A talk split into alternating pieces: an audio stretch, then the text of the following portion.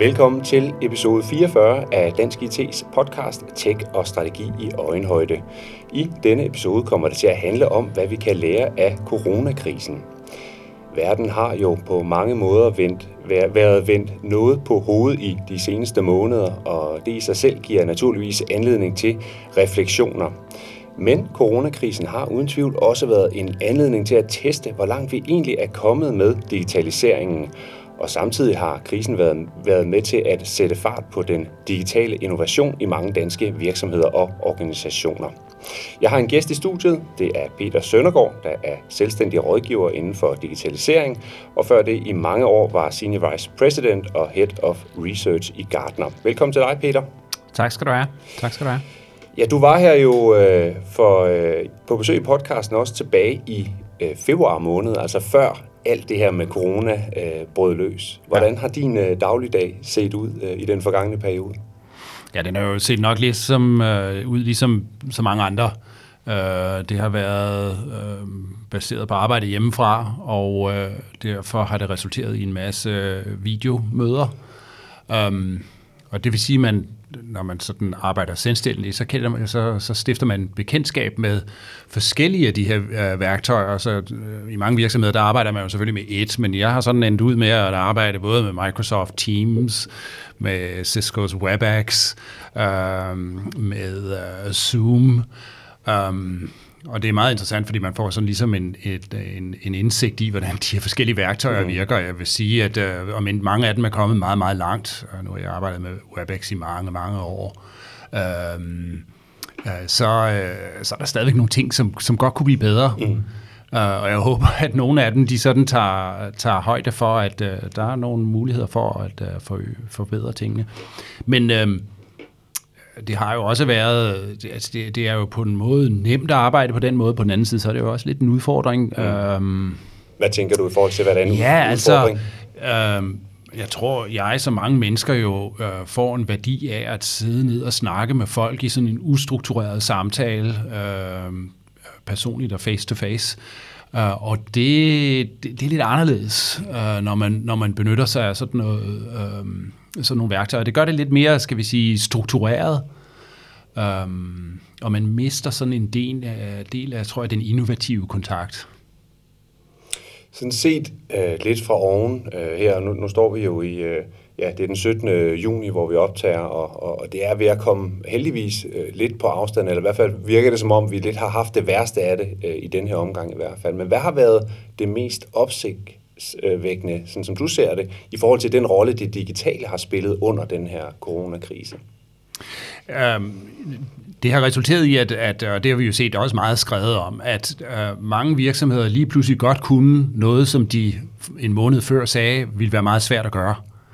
Uh, der har været mange virksomheder, som har haft uh, en, en uh, politik om, at det er sådan, at man ikke kunne arbejde hjemmefra, og man ikke kunne have virtuelle teams.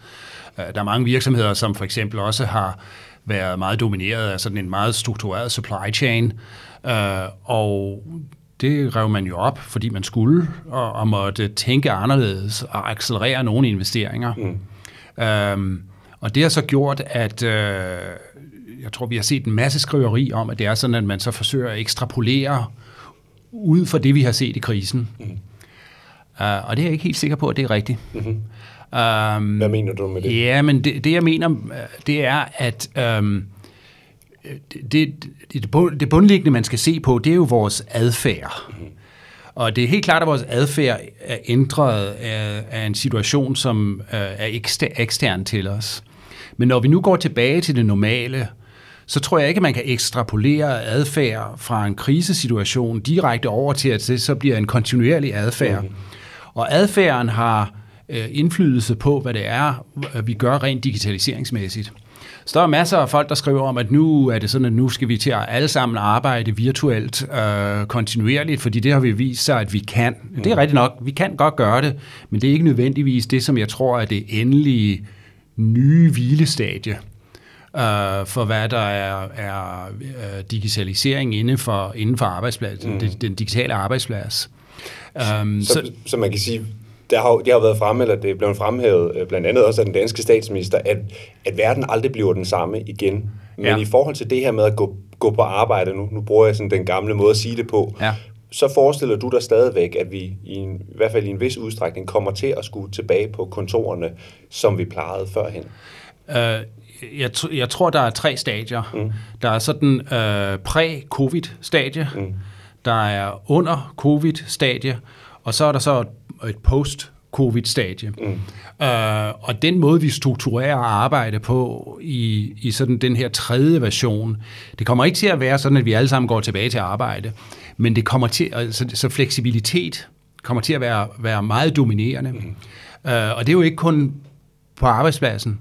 Vi taler jo også om fleksibilitet i supply chain, og hvad, og hvad digitalisering kan gøre der, fordi det har vist sig, at, at vi var for struktureret i vores supply chain, for optimeret i vores supply chains, mm. og heller ikke havde det data, som vi havde behov for.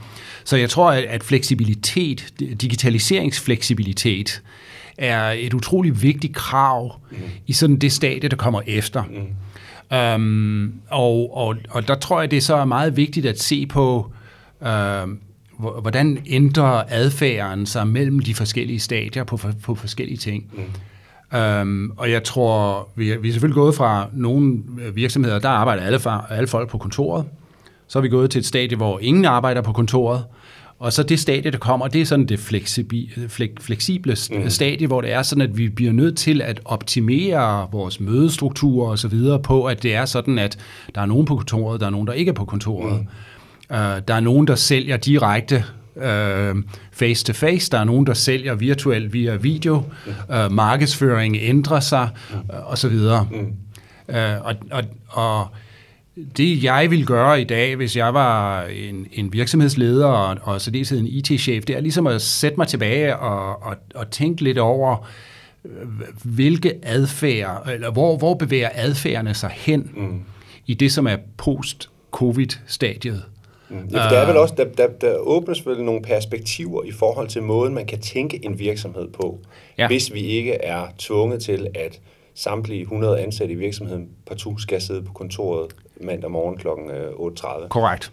Korrekt. Så, det, så, så det, det, det åbner jo op for en række ting, som i princippet var problemstillinger, også det vi talte sammen tilbage i februar, mm. øh, som covid ikke har løst. Mm. Uh, og det er sådan noget, som er, er ledelsen rent faktisk klar til at håndtere uh, en, en fuld digitalisering og en mere fleksibel digitalisering. Uh, er det sådan, at vi har uh, de, de, den, den viden uh, blandt folk i virksomheden for, hvordan det er at arbejde i, i, i det her miljø? Har vi rent faktisk ændret kulturen? Uh, det, det, er jo, det er jo et stort spørgsmål. Vi talte jo tilbage i slutningen af sidste år mm. og, og i begyndelsen af i år meget om, øh, at digitalisering havde meget at gøre med en ændret kultur. Har covid ændret kulturen, eller er det blot, øh, skal vi sige, et, et uh, speedbump, øh, og, og det er sådan, at vi så kommer over til, at vi står i samme situation? Ja, for vi ved jo også, at netop kulturen er så ekstremt svær at ændre. Øh, Så selvom vi nu har haft sådan en nærmest en undtagelsestilstand i nogle måneder, hvor ja, vi har holdt masser af virtuelle møder, vi har lært at bruge Zoom og Teams og WebEx og hvad der ellers findes af løsninger, Ja. ja. så betyder det jo ikke nødvendigvis, at selve kulturen, altså fundamentet under det hele, at den så er fuldt med i det tempo også. Korrekt. Mm. Korrekt.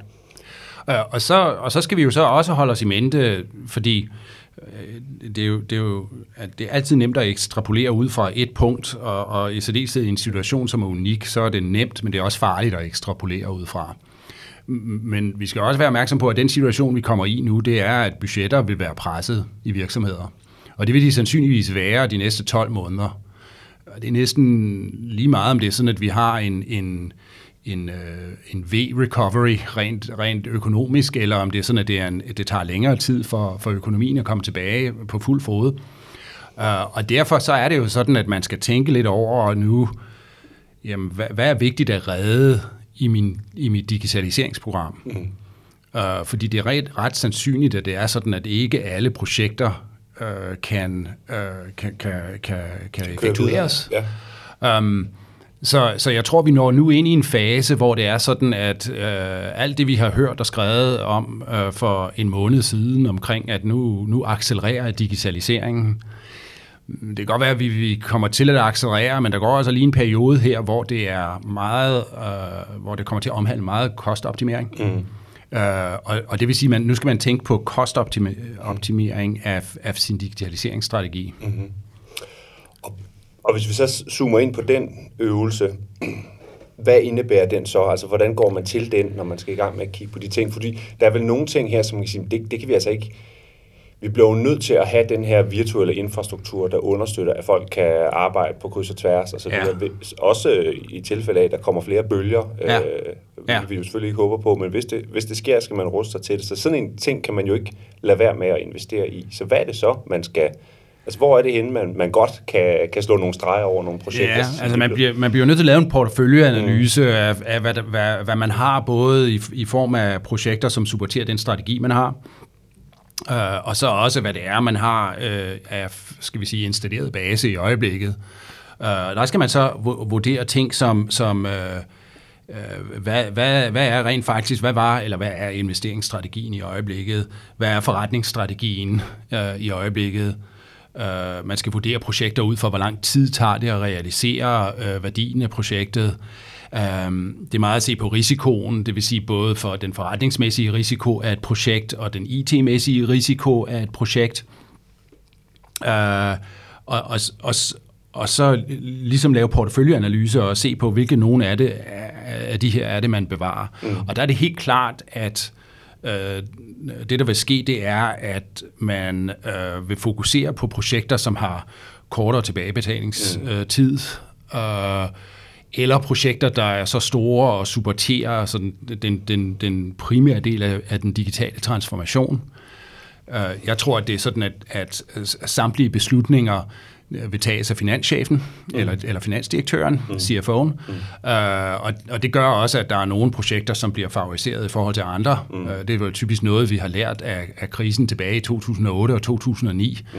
Uh, så hvis der, hvis der er nogen, der, der sidder og lytter her nu og, øh, var i, i branchen på det tidspunkt, ja, så kan man jo altså lige så godt tage den, den håndbog frem, som man benyttede sig i, i perioden 2009, og sige, mm. hvordan, hvordan effektuerede vi mm. vores øh, kostoptimeringsstrategi, fordi vi kommer til at gøre det samme de mm. næste 12 måneder.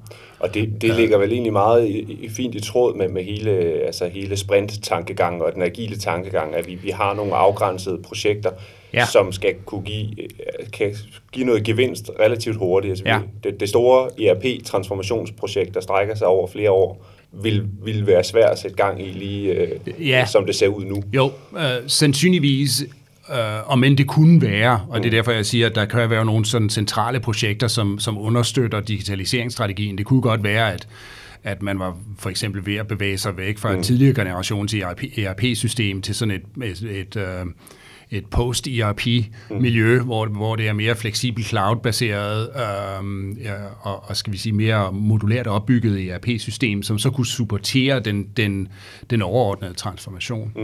Jeg tror også, at vi kommer til at se, øh, og hvis vi ser sådan på teknologier, som vil være interessante her over de næste øh, 12-24 måneder, øh, så kommer vi til at se ekstrem fokus på, på, øh, på ting, som har, har med automatisering at gøre. Øhm, fordi, øh, øh, skal vi sige, øh, sådan intelligent robotic mm. process automation mm. værktøjer øh, vil være værktøjer, som hurtigt kunne øh, identificere en eller anden form for finansiel øh, mm. øh, værdi til virksomheden.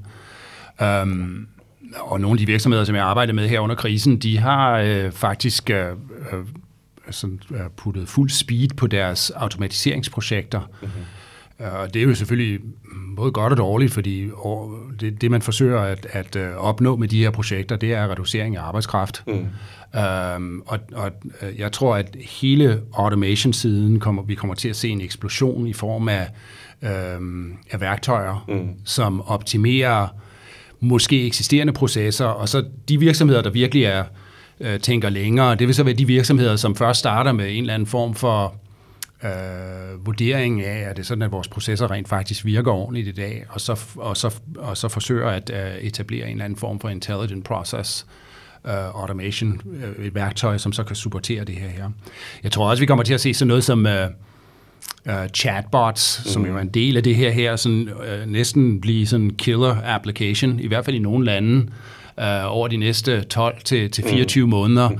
Igen fordi det optimerer. Mm Plus at det så har selvfølgelig mulighed for at, at uh, kontinuerligt lære og, og, og dermed være en, en, en del af virksomhedens IT-infrastruktur og digitaliseringsinfrastruktur. Mm. Og det er vel også noget, hvor man kan sige, det er relativt let at gå ind og lave en konkret business case på indførelsen af en chatbot i en virksomhed. Ja. Øh, ja. og, og man kan endda lave en tidsramme, der siger, at altså, om seks måneder, så er vi der, hvor vi ja. break even på den investering, og så bliver det egentlig bare... Nemlig, plus, plus, og, og det tror jeg, det er, rigtig, det er der rigtig mange virksomheder, mm. som begynder at gøre nu. Mm. Um, jeg, jeg kan ikke lade være med at tænke på, at det er jo blevet sagt mange gange, øh, det her med, at kriser øh, har nogle ofre, men de har jo også øh, nogle, nogle vinder, og, og at man i virkeligheden skal, måske skal kigge på, hvad er det for nogle muligheder, der opstår under en krise, om det så er de krige, der har været i verdenshistorien, eller sundhedsmæssige kriser, eller økonomiske kriser. Men der opstår altid nogle nye forretningsmæssige muligheder. Hvordan vil du som, som virksomhed, altså det er jo nemt nok at, at så kigge på det og så sige, jamen der er noget med de virtuelle møder, der må være noget ja. vækst. Ja. Øh, der er noget med online-handel, der må være noget vækst. Ikke? Ja. Øh, men, men, men hvordan går man til det sådan mere strategisk, altså så man ja.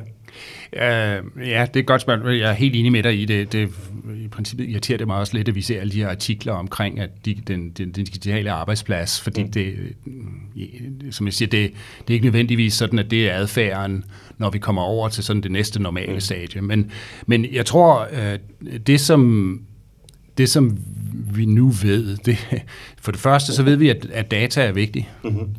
Hele verden har fået et crash course i data science. Uh, og, og samtlige folk ser nu ud til at være eksperter i uh, at analysere data. Uh, eksponentielle kurver er jo noget, som alle folk nu egentlig rigtig ved noget om, og det, det gjorde de jo altså ikke så meget uh, for, for tre måneder siden. Men, men for et virksomhedssynsvinkel, så tror jeg, at man indser, at det er sådan, at data er uh, kritisk, uh, fordi det har vist sig faktisk nu rent uh, business case-mæssigt, at der, hvor vi ikke havde data mm. øh, i en virksomhed, der, der, der har vi muligvis fået, eller der kunne vi så få problemer. Mm. Og det har jo vist sig for eksempel i supply, på supply chain-siden, at hvis man ikke havde et integreret datasæt for hele sin end-to-end supply chain, og ikke ligesom rigtig kendte eller havde integreret på, på øh, første og andet niveau supplier med, med øh, ens egen mm. øh, videre supply chain, ja, så, så havde man svært ved at adressere for eksempel mangler, som, som er opstået. Mm-hmm. Så jeg tror, øh, for, for fremstillingsvirksomheder har det jo vist sig at være ekstremt vigtigt. Jeg tror for øh, øh, virksomheder, som er serviceorienteret eller, eller er skal vi sige, business-to-consumer-orienteret, ja, så er det jo klart, at jo mere data man havde om sin kunde, mm-hmm uh, jo, jo større mulighed havde man rent, for, rent faktisk for at agere med andre kanaler til kunden, mm. uh, eller til at servicere kunden bedre gennem den her periode. Og, og, og dermed har det været godt. Og det, det har jo været frygteligt på så mange andre områder, men, men det har virkelig vist det fundamentale i værdien af data. Mm. Um, så har det så også selvfølgelig vist det fundamentale, den fundamentale værdi i at uh, digitalisere processerne, det vi er på vej frem mod, hvilket er en mulighed for en, en komplet, et komplet virtuelt produkt, det vil sige mm. den digital twin-konceptet, uh, eller en komplet virtuel organisation, det vil sige uh, en, en digital twin-organisation, um, uh, fordi den, den er mere fleksibel. Mm. Og det, det kommer så tilbage til det her med fleksibilitet i det, vi strukturerer, er ekstremt vigtigt. Mm. Og man får fleksibilitet, fleksibilitet gennem at have det rigtige datasæt mm. øh, og den struktur til at adressere det.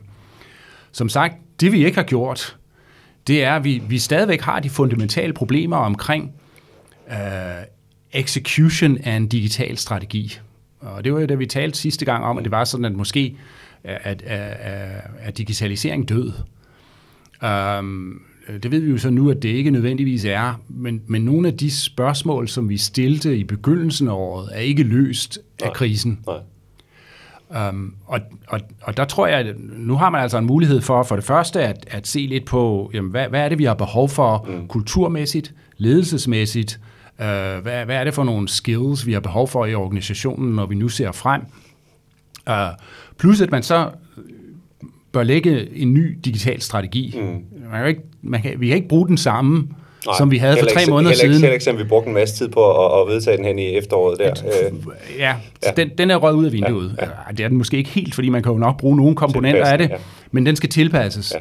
Og så bør man jo så altså indse, og, og, og det er noget, som jeg her under krisen havde, har beskæftiget mig meget med, det er, at øh, mange virksomheder har været gode til at lægge en digital strategi. Men det er jo nu helt klart, at tre ud af fire af de her strategier, de aldrig nogensinde bliver til noget. Eller i hvert fald så realiserer de ikke de ambitioner, som strategien havde. Og det er jo fordi, at, at virksomheder er ekstremt dårlige til execution-siden af det. Mm. Så hvis man ikke nu begynder at se lidt på, jamen, det der sandsynligvis gik galt, det var ikke, at, at vores digitaliseringsstrategi var forkert, eller at digitalisering som, som tendens er forkert.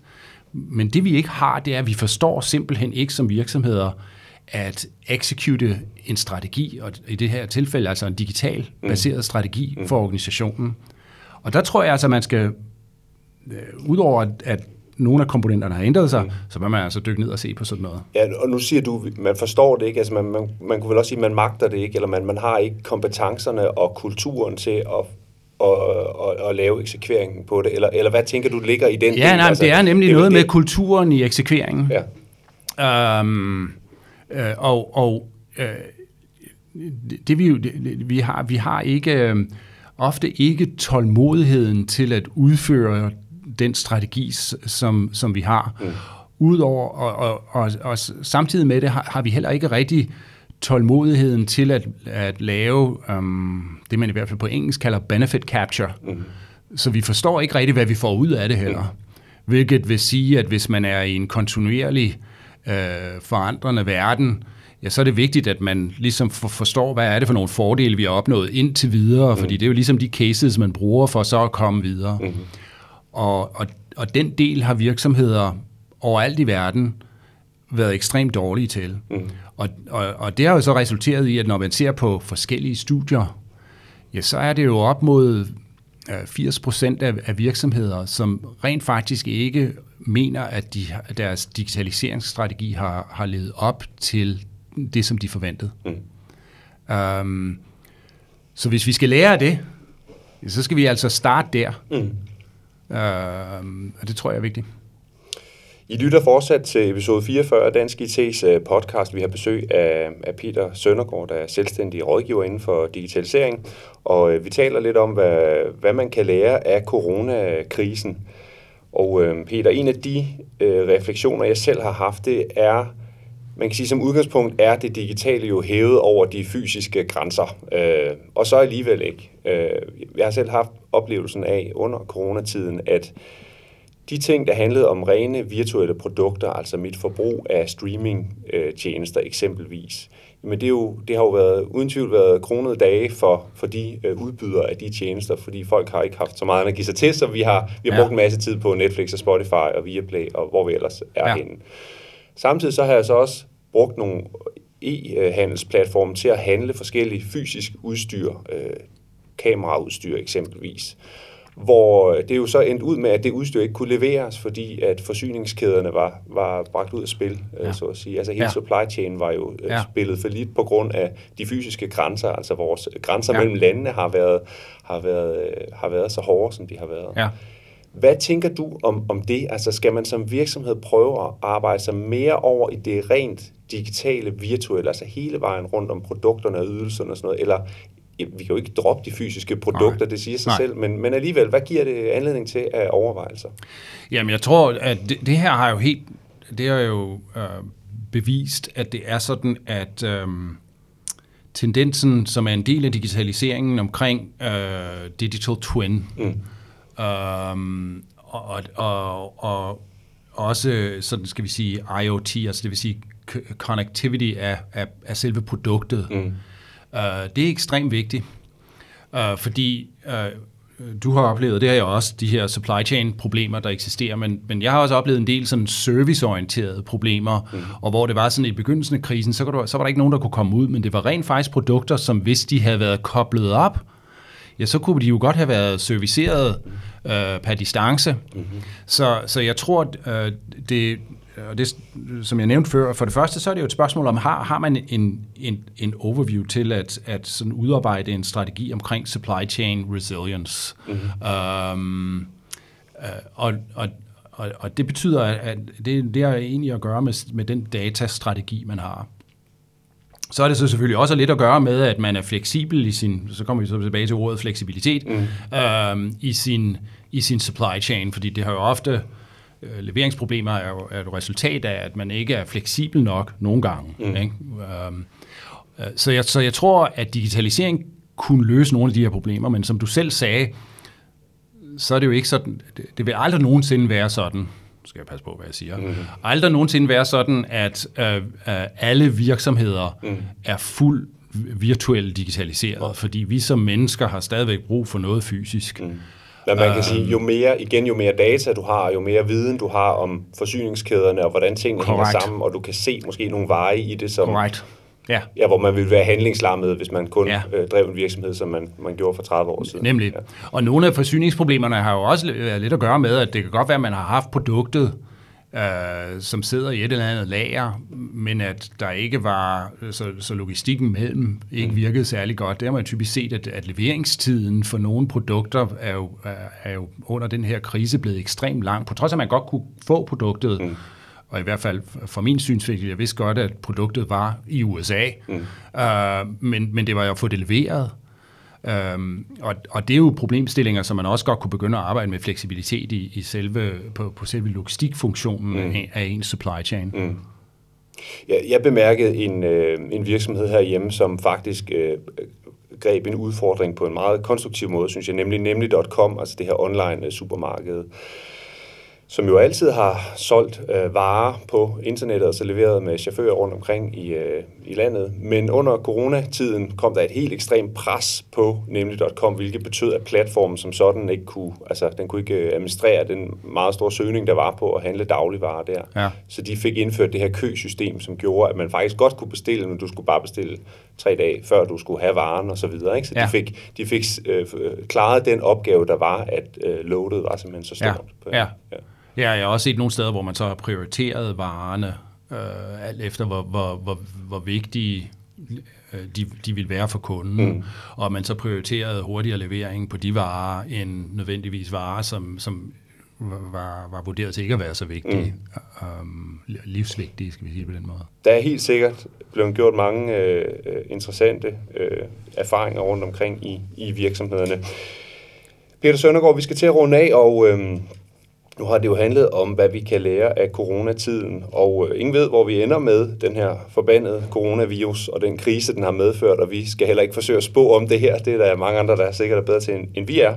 Men alligevel, i forhold til de digitaliseringsmæssige effekter og konsekvenser af alt det, der er sket, hvor, tør du give et bud på, hvor er vi henne om nogle år? Eller måske bare måneder i forhold til måden, vi tænker digitalisering på og arbejder med digitalisering på? Hvad bliver konsekvenserne af alt det, der er sket? Uh, jeg, tror, at, at vi, vi uh, viderefører sådan de succesfulde projekter, som er sat, uh, sat i værk her under krisen. Det vil sige, at vi, vi kommer til at se en anderledes arbejdsplatform, fordi det er nu bevist, at det er sådan, at vi godt kan arbejde anderledes. Uh, så, så tror jeg så, at de næste 12 måneder, der, der kunne det godt være, at det vil se ud som om, det står lidt stille. Og det er lidt et spørgsmål om, om, om økonomien. Øh, fordi jeg tror, vi, vi vil optimere, men, men jeg tror, at de virksomheder, som virkelig tænker igennem, er dem, som så efter de næste 12 måneder, og det er selvfølgelig en gennemsnitsbetragtning, for nogle virksomheder har det ganske godt i øjeblikket, og nogle har det måske ikke særlig godt. Men efter 12 måneder, ja, så, så tror jeg, at vi begynder at, at se den her uh, fokus på øh, restrukturering af processer og, og skal vi sige, organisatoriske strukturer i virksomheder. Um, fordi jeg tror også, at krisen har bevist, at det er sådan, at den organisatoriske struktur nedbrydes lettere virtuelt, fordi det har været nemmere for folk at arbejde med folk fra andre afdelinger virtuelt, mm. end det er, hvis man skal gå ned på næste etage og tale med nogen i marketing. Mm. Uh, så, så, så jeg tror, det resulterer i sådan optimering af processer, uh, ændrede organisationsstrukturer, øh, en, en, øh, for at adressere fleksibilitet, så, så kommer hele det her øh, koncept med agilitet til at, at spille en ekstremt stor rolle. Um, og så vil, tror jeg, at vi vil se nogle virksomheder, som virkelig accelererer øhm, øh, optimering omkring kundeprocesser, og eller optimering af supply chain processer, alt afhængig af, hvad, hvad, det, hvad det er for en form for virksomhed. Mm. Øhm, så jeg, jeg, tror, jeg tror, det har sat en accelerationseffekt i gang, men det kommer til at se ud som om, at der ikke sker noget de næste i hvert fald 12 måneder, fordi vi simpelthen øh, skal, skal optimere vores budgetter, mm. øh, og, der, og derfor der ikke rigtig sker noget. Men jeg tror, de virksomheder, der virkelig planlægger ud af det her, her og der kommer jeg jo så tilbage til, at øh, execution management er mm. virkelig vigtigt. Peter Søndergaard, tak fordi du var med i øh, podcasten. Tak. Og øh, til jer lyttere kan jeg sige, at øh, Peter Søndergaard er en af de øh, keynote-talere, vi har på programmet til Oftic Week, som øh, Dansk IT afholder i øh, august måned. Det er jo øh, et bud på, hvordan en virtuel øh, konference og et øh, virtuelt øh, læringsforløb kan se ud. Emnet er et overordnet emne af offentlig digitalisering, men vi kommer rundt omkring rigtig mange emner på øh, Oftic Week. Så tjek øh, det program på www.dk. Tak fordi I lyttede med denne gang. Vi høres ved lige pludselig.